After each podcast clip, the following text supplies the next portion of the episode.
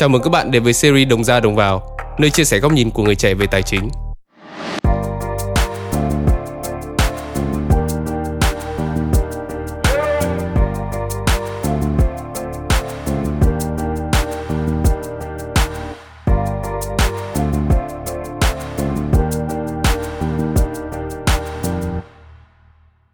Xin chào các bạn đã quay trở lại với Đông ra đồng vào và đây là tập đầu tiên của mùa 2 và để bắt đầu cho một mùa mới thì chúng mình cũng sẽ có thêm những cái đổi mới hơn. Ví dụ như ngày hôm nay các bạn có thể thấy là chúng mình đã có thêm hình ảnh và có thêm một vị khách mời.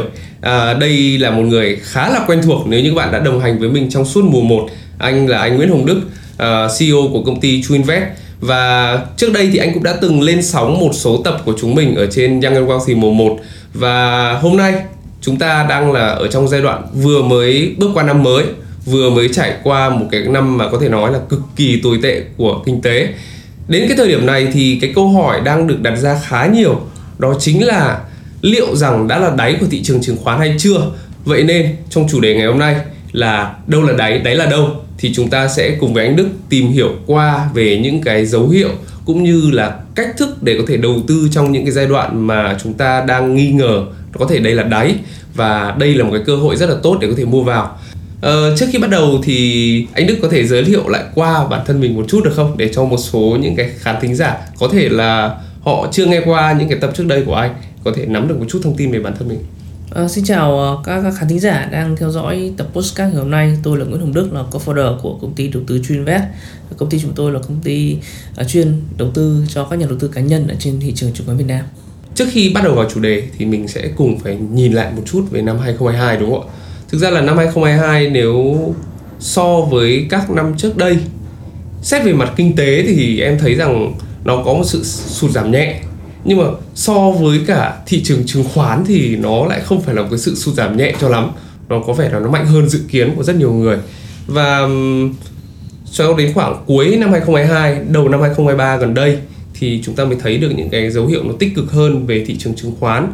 À, đã có rất là nhiều người có một cái cảm giác là thị trường nó sẽ quay trở lại tốt hơn nó sẽ có sự phục hồi.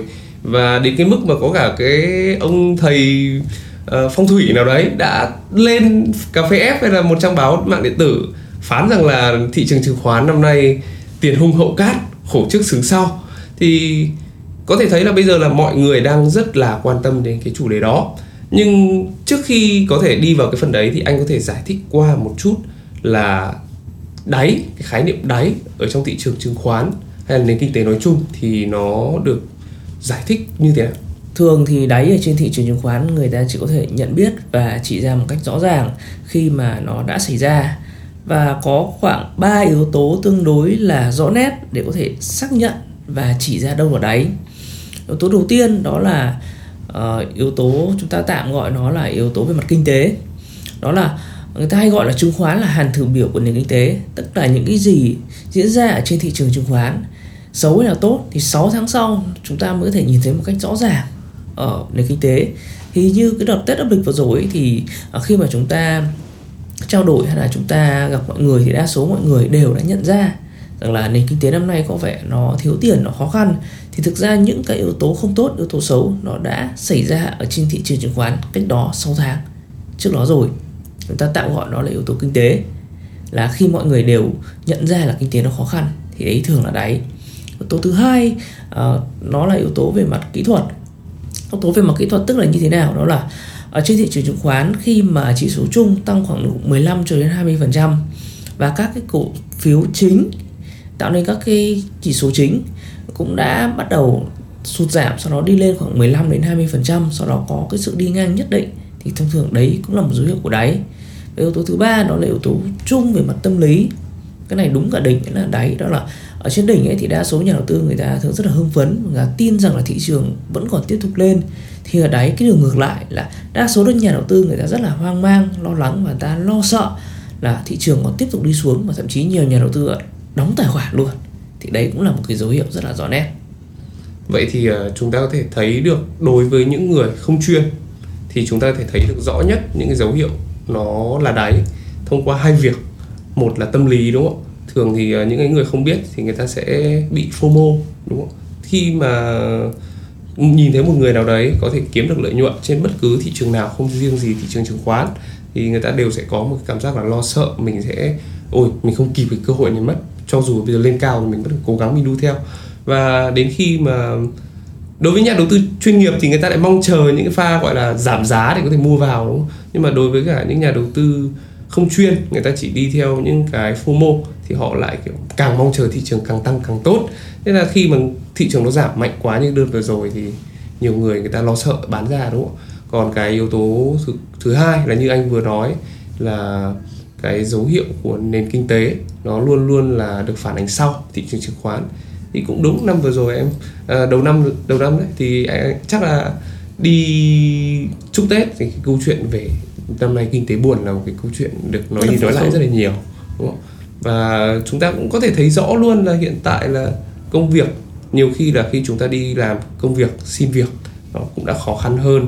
Cái mức lương nó cũng không còn được cao như trong cái giai đoạn mà thị trường nó tăng.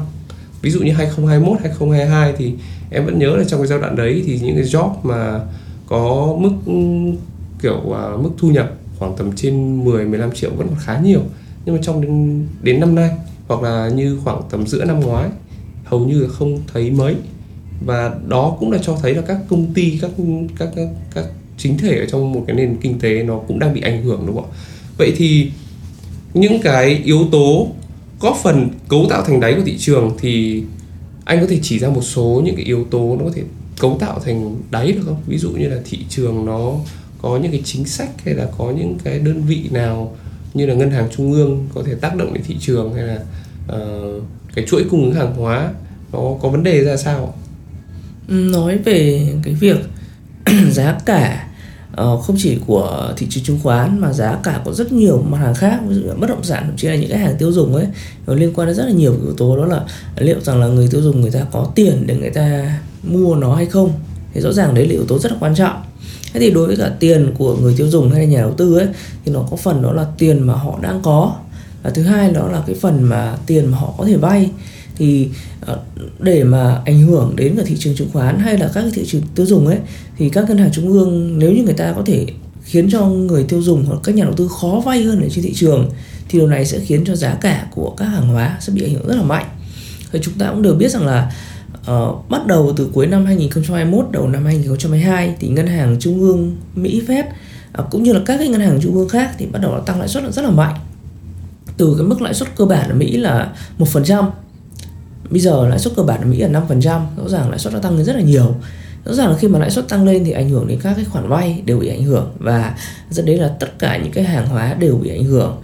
Từ hàng hóa cơ bản đến hàng hóa cao cấp rồi đến bất động sản đến chứng khoán cũng đã bị ảnh hưởng. Thì rõ ràng là cái chính sách tiền tệ của các ngân hàng trung ương ở trên thế giới có cái sự ảnh hưởng rất là rõ ràng và rất là rõ nét đối với các cái tài sản, đặc biệt là chứng khoán. Bắt đầu đấy là lý do tại sao mà thị trường bắt đầu giảm. Khi mà để mà thị trường tạo đáy thì những yếu tố đấy nó đã xảy ra trong một khoảng thời gian 6 tháng một năm và đã uh, thì chúng ta hay gọi là thị trường đã hấp thụ toàn bộ các yếu tố đấy vào giá. Dẫn đến giá nó không giảm được nữa. Bên cạnh đó thì uh, như câu chuyện đang rất thời sự hiện tại là cái lộ trình tăng lãi suất nó đã chậm lại rất là nhiều rồi. Có nghĩa là chúng ta cứ hình dung là lãi suất nó sẽ không tăng thêm nhiều nữa đâu. Thì khi đấy thì các cái nhà đầu tư lớn ở Mỹ người ta sẽ bắt đầu, người ta tạm gọi là giải tiền đầu tư quay trở lại các thị trường. Trong đó có cả thị trường Việt Nam.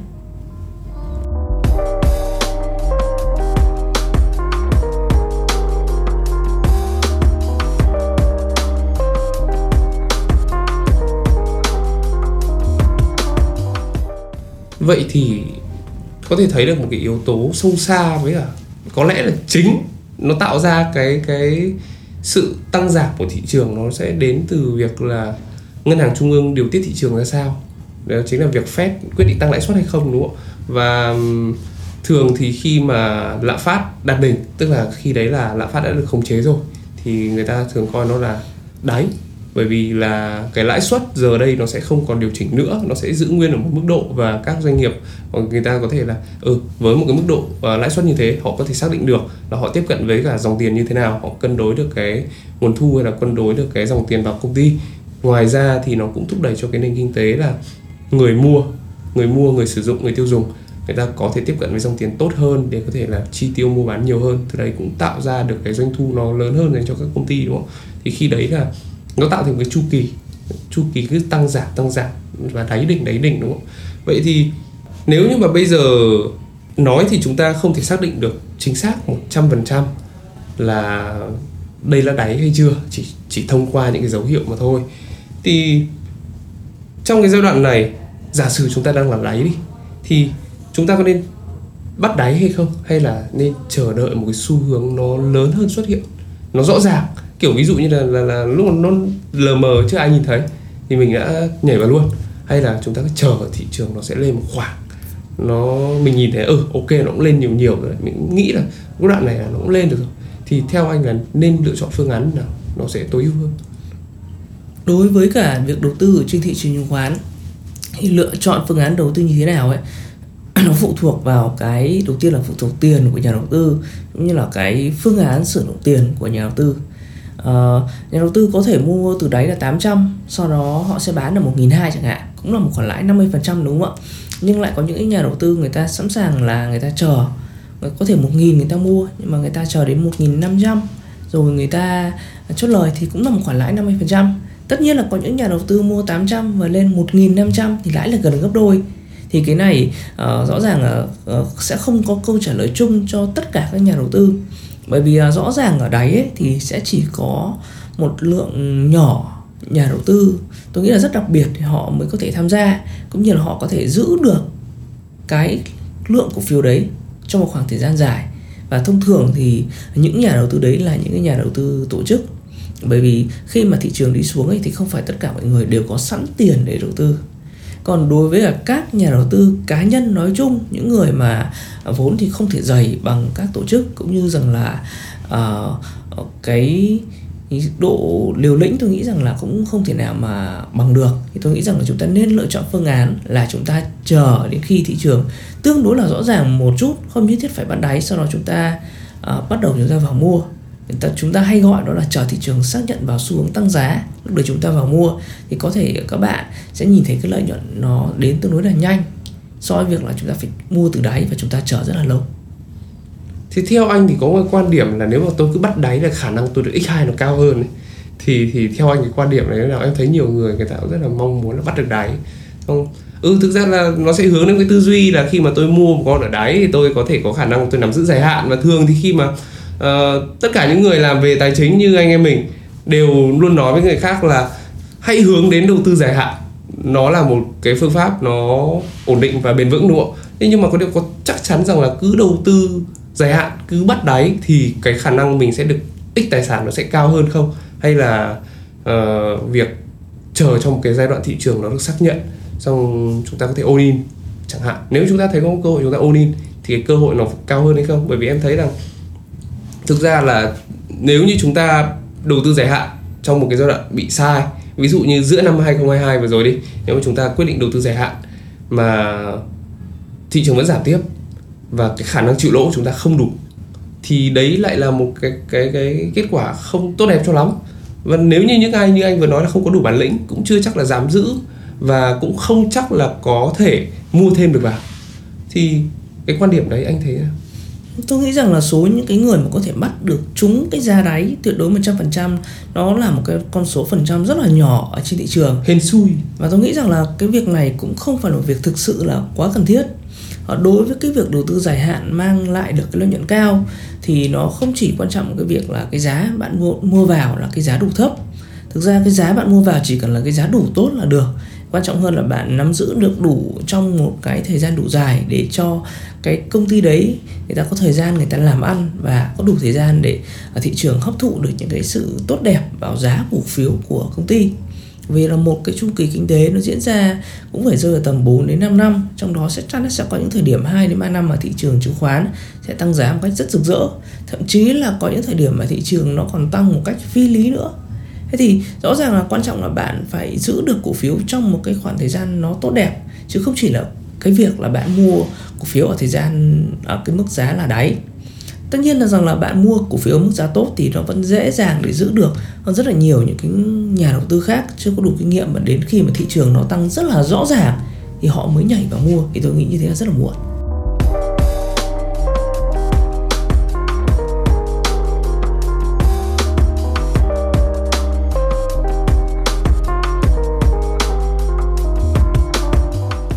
Vậy thì nếu như mà để à, để để bổ sung thêm cho cái quan điểm đấy thì anh Đức nếu như anh đứng giữa hai lựa chọn uh, rủi ro là 50% nhưng cơ hội đạt được lợi nhuận là 100% và rủi ro là 0% và khả năng đạt được lợi nhuận là 100% thì anh sẽ lựa chọn cái nào?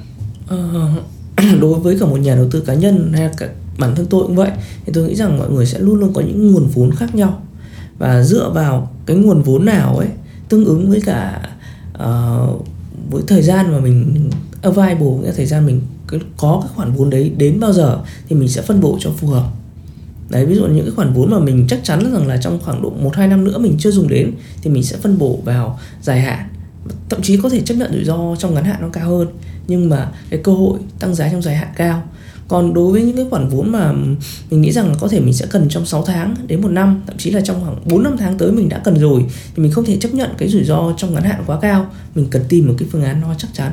Thì tôi nghĩ rằng là um, như cá nhân tôi sẽ phân chia như vậy và cũng là một cái lời khuyên cho các bạn khác có lẽ không nên phân chia như vậy nên phân chia ra là cũng sẽ có một cái phần khẩu vị cho dài hạn. Đúng rồi. Và cũng có một cái phần khẩu vị cho việc là khi thị trường tăng giá chúng ta sẽ tận dụng cái đấy đúng không? Cho dù nó có rủi ro hơn. Đúng rồi. Và việc kết hợp linh hoạt giữa hai cái đấy nó sẽ tạo ra một kết quả tốt hơn thay vì là phải cứng nhắc là ừ tôi phải là người đầu tư dài hạn tôi phải mua được ở đáy chứ tôi không không không phải là những nhà đầu tư bị FOMO lại phải chờ thị trường tăng giá xác nhận rồi mới vào đúng không ạ và một điểm nữa rằng là cái việc mà cái, trong khi đầu tư thì cái tâm lý của bạn nó rất quan trọng. Nếu như tâm lý của bạn bị ảnh hưởng quá, tích cực quá hay là tiêu cực quá thì nó cũng rất là dở. Thì chỉ khi nào tiền của bạn bạn thoải mái với đồng tiền của mình thì lúc đấy bạn mới ít bị tâm lý mà thôi. Thì tôi nghĩ rằng là à, cái việc là cái nguồn vốn của bạn như thế nào nó sẽ ảnh hưởng đến tâm lý của bạn. Tâm lý của bạn nó sẽ ảnh hưởng đến cái kết quả đầu tư của bạn. Nhưng mà cái đấy thực ra em nghĩ là khó đấy, bởi vì là nó cũng giống kiểu cơn nghiện đấy thực ra à, chúng ta rồi. khi mà tham gia thị trường tài chính là những cái cảm xúc hỉ nộ ai ố là chúng ta rất là thích. Chúng ta bị cuốn đúng không? nhiều khi ăn được x 2 thích xong rồi muốn thì ăn x, kiểu muốn x 2 tiếp. Nhưng mà thị trường nó lại quật cho mấy phát. Nó giống đi vào casino cũng như đúng. vậy. quan trọng là bạn phải đứng lên được đúng lúc. Đúng rồi. Miễn là phải biết đứng lên đúng lúc. Còn xong nó cho ra hay không thì không biết. Vậy thì um, chúng ta vừa mới nói nhiều về chứng khoán. Nhưng mà theo em nghĩ rằng là trong cái câu chuyện về tài chính đặc biệt là đầu tư thì cũng không thể nào mà chỉ nói về mỗi một thị trường được. Bởi vì là trong cái vấn đề về tài sản thì nó có vô số loại tài sản. Và cũng không bao giờ là chỉ có một cái loại tài sản nào là nó tốt nhất. Và cũng không phải là một cái cái loại tài sản nào sẽ luôn tăng giá. Nó sẽ tùy vào các thời điểm khác nhau. Các loại uh, tài sản nó sẽ có sự tăng giảm khác nhau. Ví dụ như là tuy trong cùng một thời gian là 2 năm từ 2020 đến 2022 đầu năm 2022 thì thị trường tiền số thị trường chứng khoán và đến cả những loại hàng hóa quý như là vàng bạc đều tăng giá. Thế nhưng mà với mỗi loại thì cái biên độ tăng giá lại có sự khác nhau. Ví dụ như là chúng ta lấy ví dụ về in, VN Index đây trừ chứng khoán Việt Nam đi thì chúng ta đã từ 600 quay trở lại mốc 1002 thì có thể coi là 100% rồi. Và quay lại từ 1002 lên 300 nữa thì có thể coi là thêm khoảng tầm ít nhất là 30% 40% đúng không? Đấy thì còn đối với Bitcoin đi, Bitcoin thị trường tiền số thì chúng ta đã thấy một phát X2 cực kỳ kinh hoàng từ 30.000 lên 60.000 Và trước đấy là nó đã từ 11.000 lên 30.000 rồi Tức là nó đã X2 tới hai lần. Đấy là con số cực kỳ kinh khủng. Vậy thì theo anh Nếu như giả sử bây giờ là đã là cái giai đoạn xác định là đáy được rồi đi Thì chúng ta có nên phân chia cái nguồn vốn ra các loại tài sản khác nhau hay không? Hay là chúng ta chỉ nên tập trung vào một thị trường để có thể là tối ưu lợi nhuận? Hay là chúng ta sẽ giảm trải rủi ro? Ờ, theo tôi thì khi mà các ngân hàng trung ương ấy họ đã có chính sách nâng lãi suất rất là rõ ràng và có lộ trình ấy thì các nhà đầu tư người ta cũng sẽ nhận ra và có thể tạm thời ờ, người ta cho rằng đây là đáy. Thì tùy vào các nhà đầu tư đối với các nhà đầu tư nhỏ kiến thức chưa nhiều vốn cũng chưa nhiều. Theo tôi chỉ nên tập trung ở một thị trường thôi. Thì bạn chưa thể nào mà đủ vốn để bạn phân ra nhiều thị trường cũng như bạn cũng không thể nào đủ cái năng lực phân tích năm bảy loại thị trường khác nhau được nó rất là khó. Còn đối với các cái nhà đầu tư mà có vốn dày đi thì tôi nghĩ rằng là chúng ta nên phân bổ ra để có cái sự đa dạng. Bởi vì khi mà bạn uh, tiền bạn rất nhiều thì một cái lần mất nhiều của bạn sẽ rất là đau xót. Còn khi mà tiền của bạn nó chưa nhiều thì bạn có thể mất hết mà bạn vẫn có cơ hội làm lại thì chúng ta tùy nhà đầu tư vốn lớn thì nên đa dạng còn vốn nhỏ thì theo tôi nên tập trung. Tức là nếu mà chúng ta vốn nhỏ mất ít thì coi như là cứ cho chúng ta được một cái cái quyền một bài học chúng ta một cái quyền được học. kiếm lại được. Vâng. Còn còn nếu như bạn đã có một cái gì nó quá lớn thì có thể mất đi rồi thì nên chọn cái phương án an toàn à, hơn đúng không? vậy thì nếu là quay lại câu chuyện mà 50 phần trăm rủi ro với 100 phần trăm lợi nhuận hay là không phần trăm rủi ro thì chắc là người nhiều tiền nên chọn cái phương án thứ hai. Tôi nghĩ rằng là họ họ sẽ chọn phương án thứ hai và họ còn đa dạng rủi ro hơn và ờ, có thể rất nhiều, tôi nghĩ, tôi biết rằng rất nhiều người rất là giàu, người ta vẫn phân bổ vào những cái tài sản rất rủi ro. Nhưng mà tài sản đấy có thời điểm tăng giá rất là nhiều. Thì đấy là cái sức mạnh của việc đa dạng tài sản. Vậy thì chiến lược, theo anh, cái chiến lược nào nó sẽ là một cái chiến lược tốt nhất cho cái giai đoạn mà chúng ta đang ở trong đáy? Bởi vì thực ra là cái câu chuyện là cứ nói về đáy thì hôm nay nó tạo cái đáy nó mới tạo tí, hôm sau nó lại giảm xuống, nó tạo thành cái đáy nó sâu hơn là chuyện rất là bình thường trong bất cứ cái thị trường tài chính nào. Và cái khó nhất là chúng ta mua được đến đâu là đáy, đúng không? Nhiều khi chúng ta thấy là ừ nó giảm 20% rồi nên chúng ta nghĩ là đáy rồi thì chúng ta mua hết tiền. Xong tự nhiên khoảng tầm 2 tuần sau nó lại giảm đến năm 20% nữa. Lúc này nó lại rẻ hơn. Ừ chúng ta biết rằng là thị trường nó sẽ không sập đâu, chỉ là đơn giản là nó sẽ bị giảm giá thôi, giảm giá sâu thôi, chứ không đến mức là sập. Nhưng mà tuy nhiên nó có khoản lỗ gây ra nó lớn, nó nó cũng là con số khá là đáng kể. Thì làm thế nào để chúng ta có thể có được một cái phương án chiến lược nó mua bán trong cái giai đoạn đang chưa xác định được hẳn là đáy hay chưa, nhưng chúng ta thấy có những cái tiềm năng mua khi mà thấy thị trường giảm giá? Thì chiến lược, theo anh chiến lược là phù hợp nhất? Ừ, đối với cả giai đoạn hiện tại thì tôi nghĩ rằng là một cái chiến lược phù hợp là chúng ta hãy tìm những cái mô hình tăng giá dài hạn ở trong quá khứ. Tức là những cái mô hình mà uh, có xác suất đúng rất là cao. Bởi vì những cái mô hình mà có xác suất đúng ở cao mà ở trong dài hạn ấy thì nó sẽ khó bị nhiễu. Có rất là nhiều những cái mô hình mà cho phép bạn tìm những cái cơ hội có thể tăng giá từ 50 đến 100% trong 1 đến 2 năm đối với cả các khoản đầu tư dài hạn. Thì bây giờ bạn tập trung tìm kiếm những cơ hội đấy thì tôi nghĩ rằng là có khả năng ừ, thắng, khả năng lãi cao và cái rủi ro nó thấp. Đấy, ví dụ là một trong mô hình mà chúng tôi cũng thường tư vấn là bạn hãy xem xét những cái cái cổ phiếu mà có cái giao cắt vàng. Đấy các bạn có thể tìm golden cross hoặc là giao cắt vàng ấy. Đấy, thì những cái cơ hội đấy thời gian tới tôi nghĩ sẽ xuất hiện rất là nhiều. Và nó cũng chỉ xuất hiện ở trong thời gian mà vừa mới tạo đáy thôi. Còn khi mà thị trường tạo đáy khoảng 3 năm rồi thì bạn sẽ rất khó tìm được cái mô hình đấy mỗi một giai đoạn thì sẽ có một cái mô hình khác nhau thì tôi nghĩ rằng chiến lược bây giờ nó không phải là bắt đáy nữa thì đáy đáy nó đã xảy ra rồi thì thời gian tới sẽ là cái cơ hội của những chiến lược như vậy tức là bây giờ trong giai đoạn này sẽ phải tìm những cái cái hình thái của cổ phiếu cổ tức phiếu. là chúng ta sẽ mở biểu đồ đúng không mở chúng ta đồ. sẽ xem là uh, những con cổ phiếu này chẳng hạn như chúng ta sẽ bốc ra một con cổ phiếu của một ngành ví dụ như là ngành bán lẻ đi chúng ta sẽ xem trong ngành bán lẻ đấy trước đây lịch sử có con cổ phiếu là to nó có một cái cái hình thái giá ví dụ chúng ta thấy là nó lên một lần hai lần ba lần xong rồi vậy. sau đấy nó giảm bao nhiêu lần đấy đúng rồi. thì sau đấy nó có tăng tiếp được hay không và tăng nó, nó tương tự như vậy hay không một cái trạng thái một cái mô hình nhất định để à. mà vâng. tăng giá dài hạn thì uh, những cái mô hình đấy nó không quá nhạy nhưng mà khả năng đúng rất là cao và bạn giữ đủ dài thì lợi nhuận nó rất là tốt giống như kiểu là chúng ta sẽ sẽ trong cuộc đời chúng ta sẽ gặp một số người đúng rồi và từ những cái người đấy chúng ta rút ra được những cái đặc điểm để có thể đánh giá là ừ cái người kiểu này thì sẽ là như thế này. Ví dụ như là ông hay đi nhảy thì chắc chắn là chân của ông sẽ rất là dẻo hay là ông mà hay đi tập gym thì chắc chắn tay ông sẽ rất là to, to. đấy một thì chúng ta rút ra những cái thì cũng... từ cái giai đoạn giảm giá sang giai đoạn tăng giá chắc chắn nó phải có một giai đoạn chuyển tiếp. Bạn nhận diện được cái giai đoạn chuyển tiếp đấy thì bạn sẽ đầu tư được đúng cái thời điểm giống một con tôm trong một cuộc đời của nó nó sẽ có một lần thay vỏ. Và rõ ràng con tôm đang thay vỏ thì người ta nói rằng ăn rất là ngon.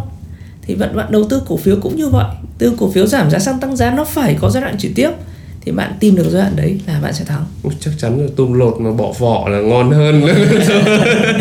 Đúng không? Không nhiều người em thấy là không ăn tôm chỉ vì là không ăn vỏ thôi chứ còn còn thịt là ăn hết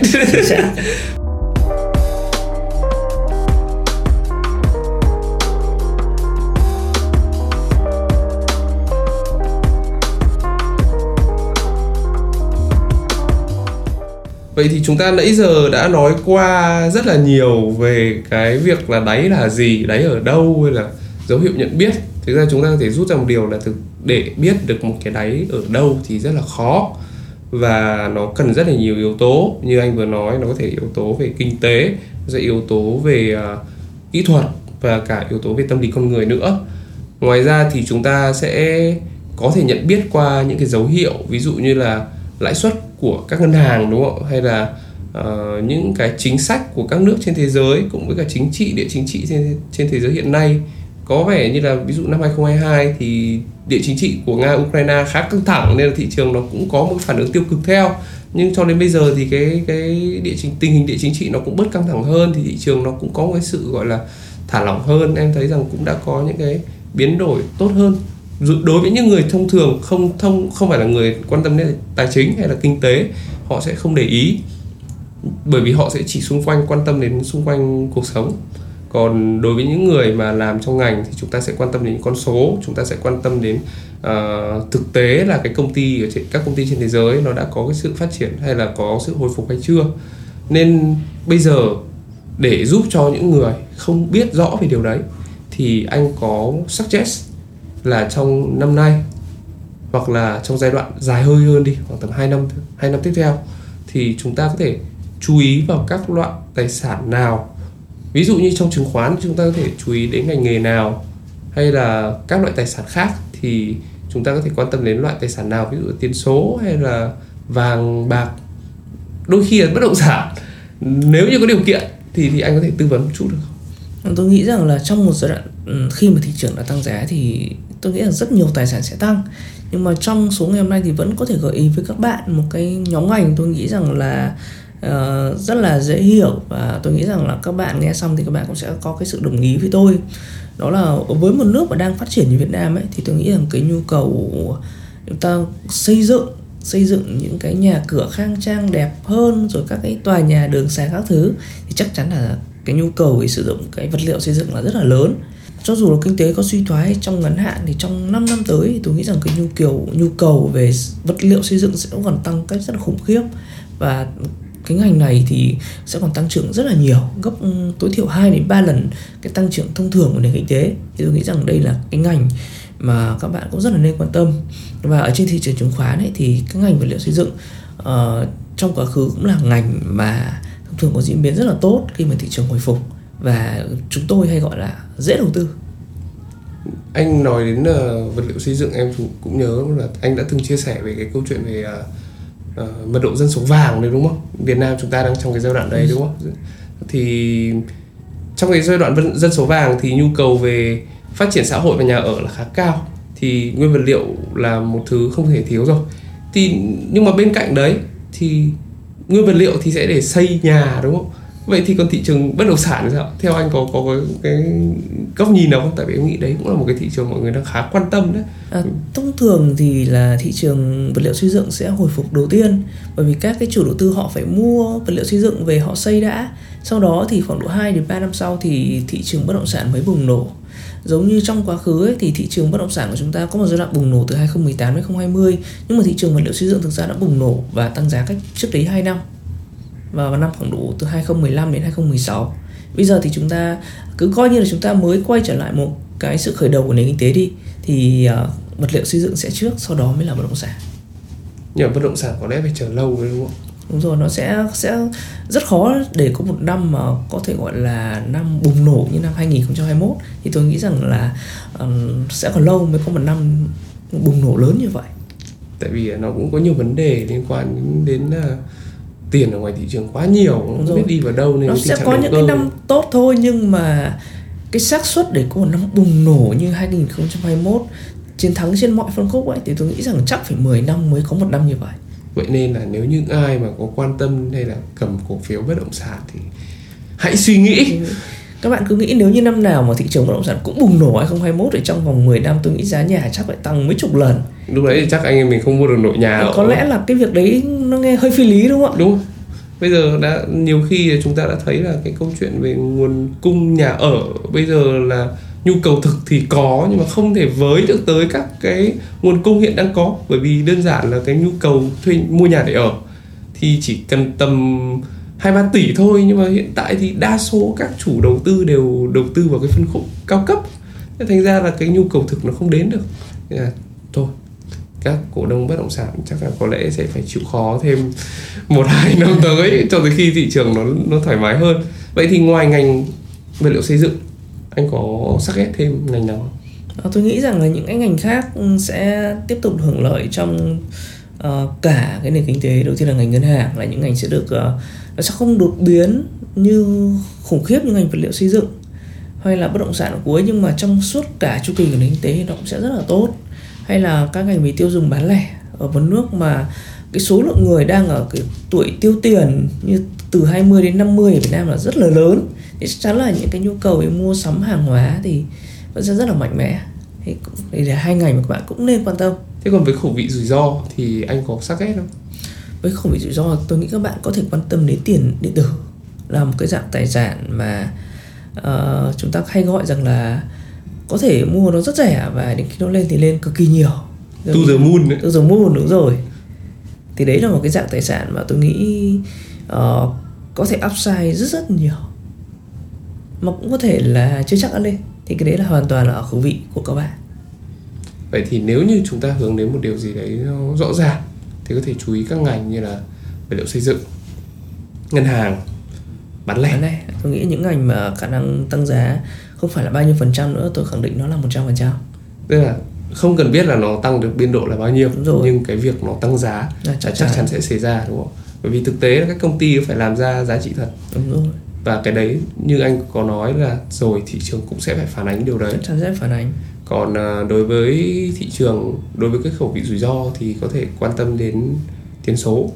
Bởi vì à, đấy chúng ta cũng đã từng được mục sở thị luôn. đúng rồi. Là trong suốt năm 2020 2021 nó kinh khủng như thế nào. Nên nhiều khi nó cũng giống như kiểu à, một cái vé sổ số. Đôi khi cứ mua đi nhớ đâu có khả năng là trúng. Nhưng mà đương nhiên là chỉ một phần thôi nhé không không không nên quá nhiều. Và đấy cũng là một trong những cái khá là hay em nghĩ rằng thị trường tiền số cũng sẽ là một cái kênh rất là hay mà chúng ta nên quan tâm bởi vì thực ra là trong tương lai, em nghĩ là nó cũng giống như công nghệ trước đây, internet trước đây thôi, nó sẽ có cái giai đoạn đào thải. Bây giờ thì nó đã có rất là nhiều cái nó đã giảm đi rất là rẻ rồi. Và ví dụ Ethereum, nó là một cái có áp dụng được trong cuộc sống và hiện tại nó đã discount khá sâu rồi thì cũng có nên có thể cho nó một cơ hội. Và cũng phải lưu ý một điều là tất cả những thông tin ngày hôm nay mà chúng mình đưa ra chỉ mang tính chất là tham khảo và thêm những thông tin để các bạn có thể uh, đưa ra được những quyết định đúng đắn chứ không mang tính chất gợi ý đầu tư. Vậy nên nếu như các bạn có đầu tư theo các cái gợi ý hay là khuyến nghị các mà chúng mình chia sẻ ngày hôm nay mà có gặp phải một cái thất bại hay là một cái rủi ro thua lỗ nào đấy thì chúng mình xin phép không chịu trách nhiệm. Các bạn hãy cân nhắc kỹ trước khi đưa ra các quyết định đầu tư, bởi vì mỗi quyết định đầu tư đều cần phải cân nhắc thật là kỹ càng.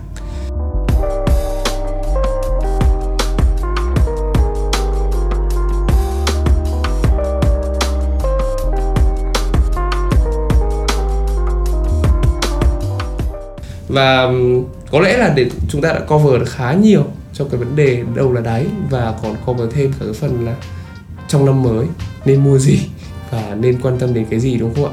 Vậy thì um, em nghĩ là chúng ta đã nói về thị trường rồi và có lẽ là trong tương lai nên có thêm một tập để nói về việc là đầu tư thì phải làm thế nào. Chắc là trước hết phải học nhưng mà học học ở đâu? Biển học vô bờ học đâu Học cho chuẩn. thế nào? đúng rồi chứ còn học mà học cứ sai mãi xong đi mòn theo cái lối đấy dần sẽ không thể thoát ra được.